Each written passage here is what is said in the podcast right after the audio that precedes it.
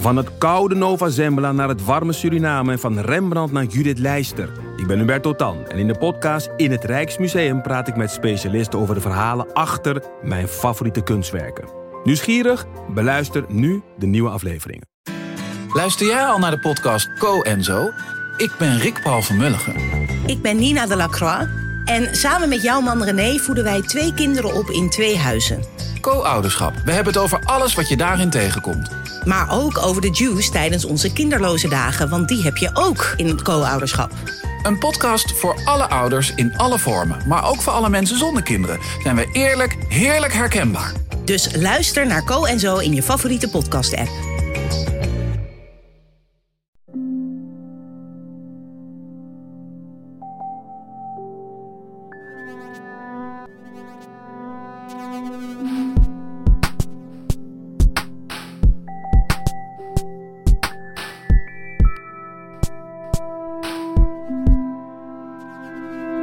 Welkom bij Relaas. We zijn een podcast waarin iemand een verhaal vertelt over iets dat hij zelf heeft meegemaakt. Het verhaal van Matthias begint bij een wat lijkt een dagelijkse klus. Het is een verbouwing in de tuin, maar, en dat gaat zo bij heel veel van ons verhalen, er blijkt iets vreemds aan de hand te zijn. En dan vooral met de methodes die de aannemer gebruikt in dat huis. We luisteren naar het verhaal van Matthias.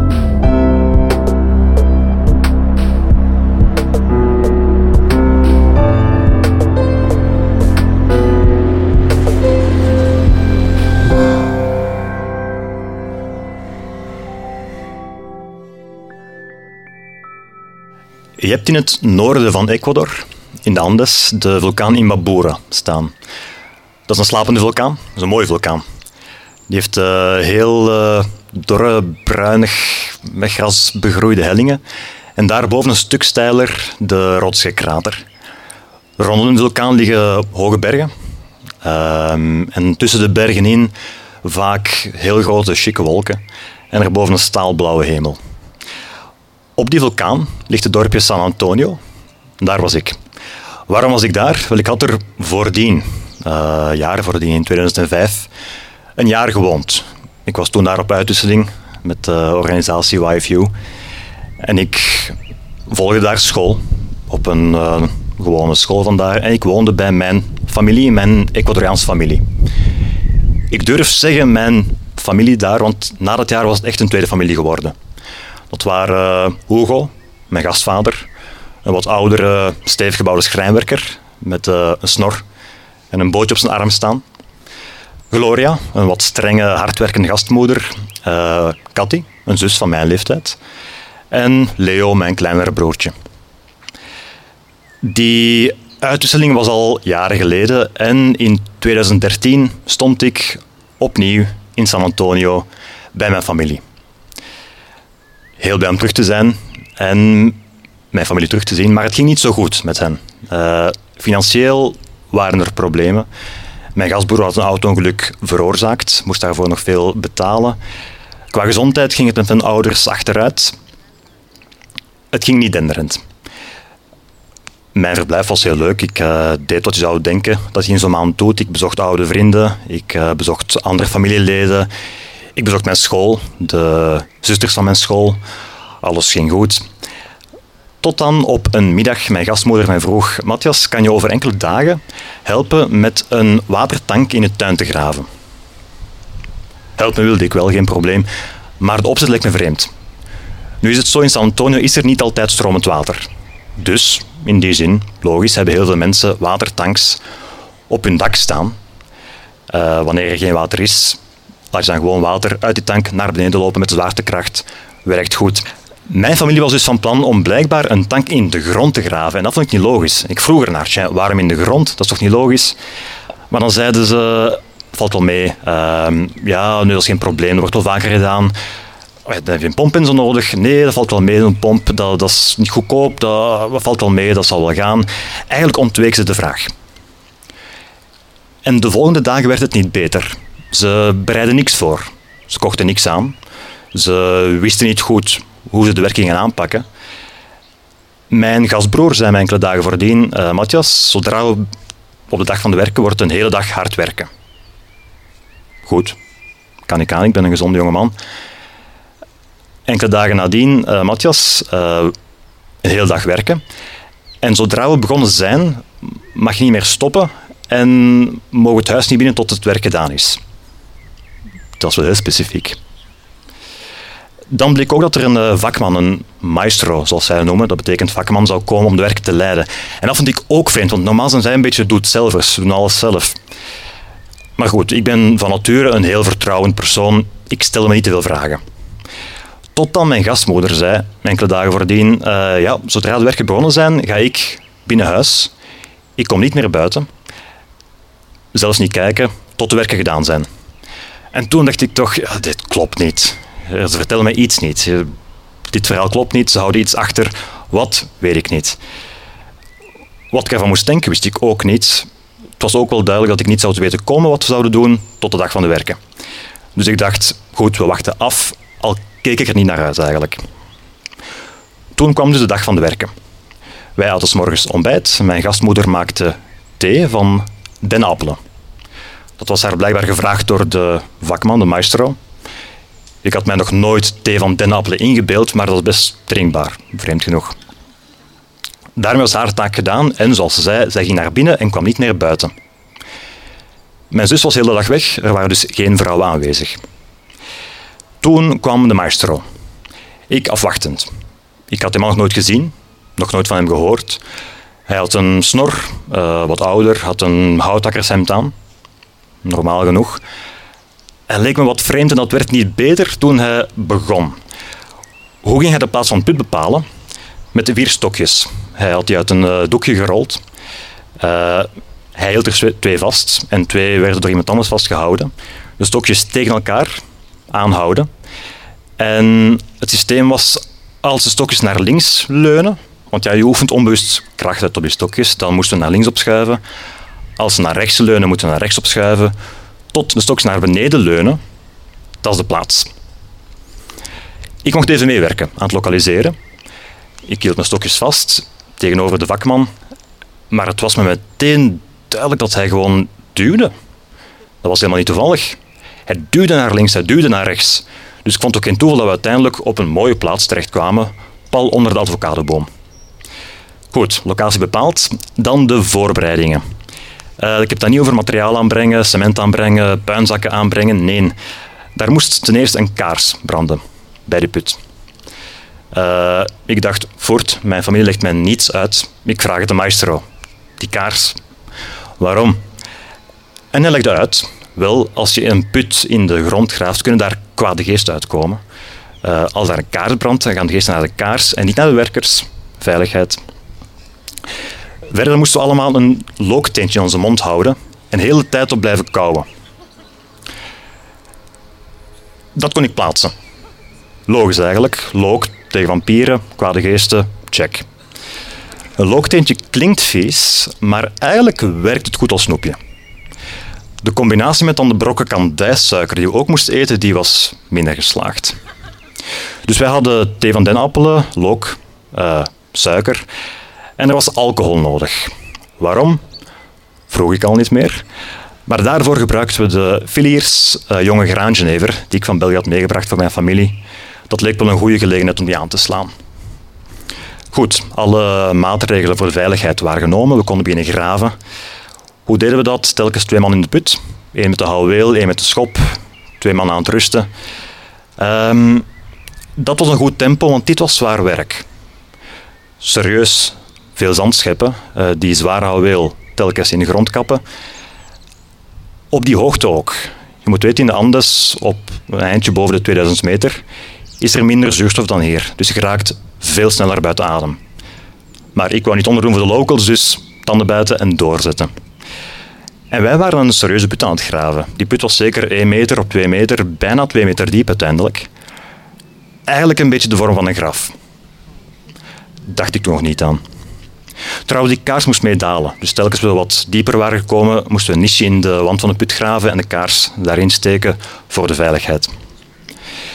Dus wij waren daar een hele dag hard aan het werk.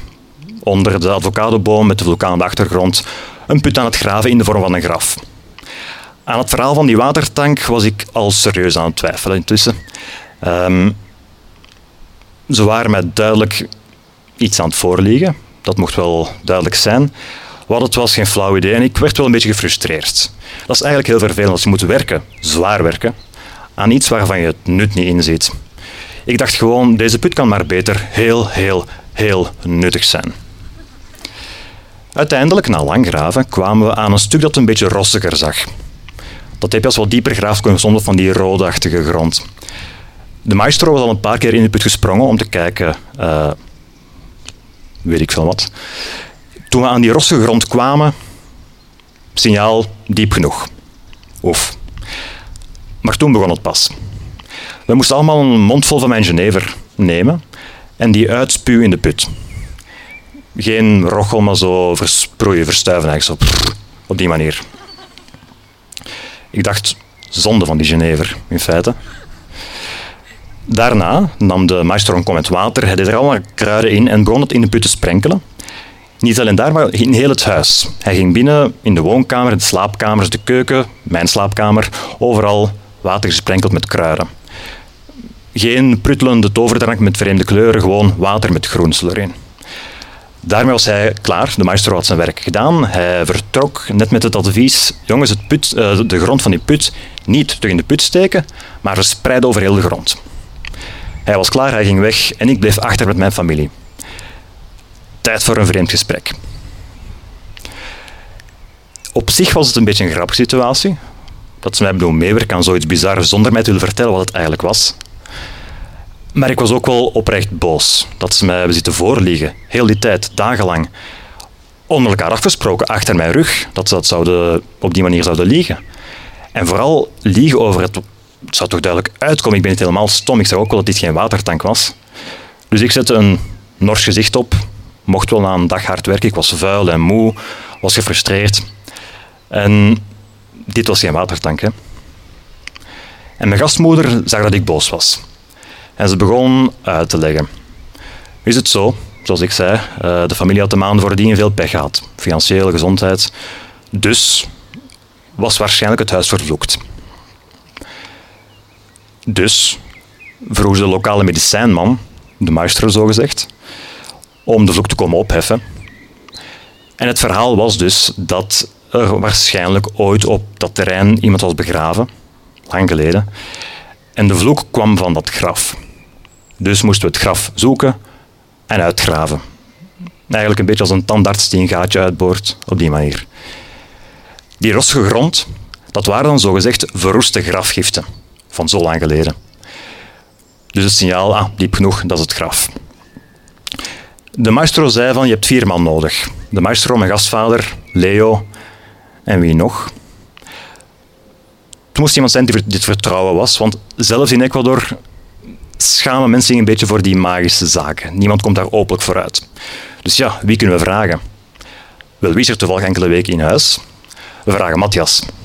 Maar als we uitleggen wat de opzet is, zegt hij waarschijnlijk nee. Dus liegen we. Ik was niet blij, maar goed, we konden de zaak uitpraten. Uh, na enkele dagen was de lucht geklaard. Ik heb nog goed van mijn uh, vakantie daar genoten. En na enkele dagen vertrok ik weer naar België. Dat is al en, enkele jaren geleden. Ik hoop volgend jaar terug te kunnen gaan en ik ben heel, heel benieuwd wat er met die put gaat zijn gebeurd.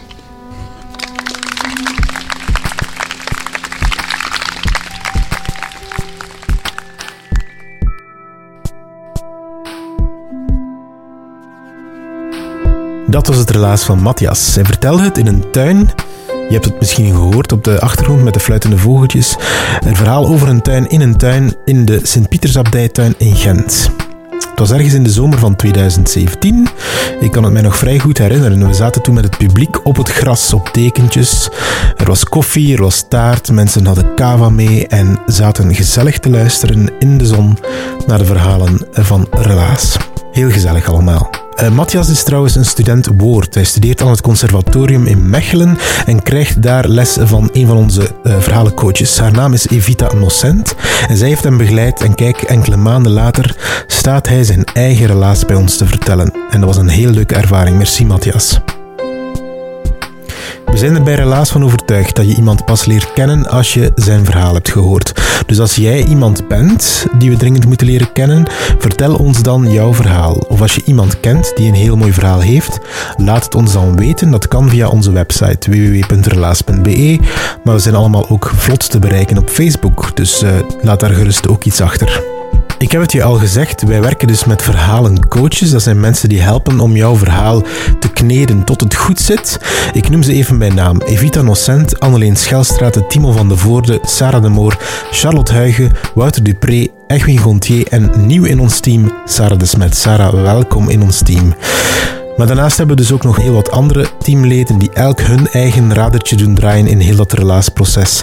Dieter van Huffel, Ruby Bernabeu Plaus, Stefan Gruijaert, Sarah Latré, Philip Cox, Marleen Michels, Katlijn de Vries, Steve Konar en ikzelf ben uh, Pieter Blomme. Je kan onze verhalen blijven volgen en meer nog, uh, als je ons in het nieuwe jaar één pleziertje uh, wil doen, Laat het dan zijn dat jij een verhaal van ons doorstuurt naar iemand anders. Dus als je dit verhaal net gehoord hebt en je denkt van, ah, dat doet mij denken aan die persoon, please, stuur het door met een klein kattenbelletje. Het is misschien iemand die al lang niet meer gehoord of gezien hebt. Soort cadeautje dat je geeft. Maar als jij dat cadeautje aan die andere persoon geeft, dan doe je ons eigenlijk ook een plezier. Want wij krijgen dan een luisteraar bij. En als iedereen dat doet, zijn we in plaats van met 2000, met 4000 in één keer. Dus dan gebeurt er iets magisch. Dankjewel om dat te doen en tot de volgende relaas.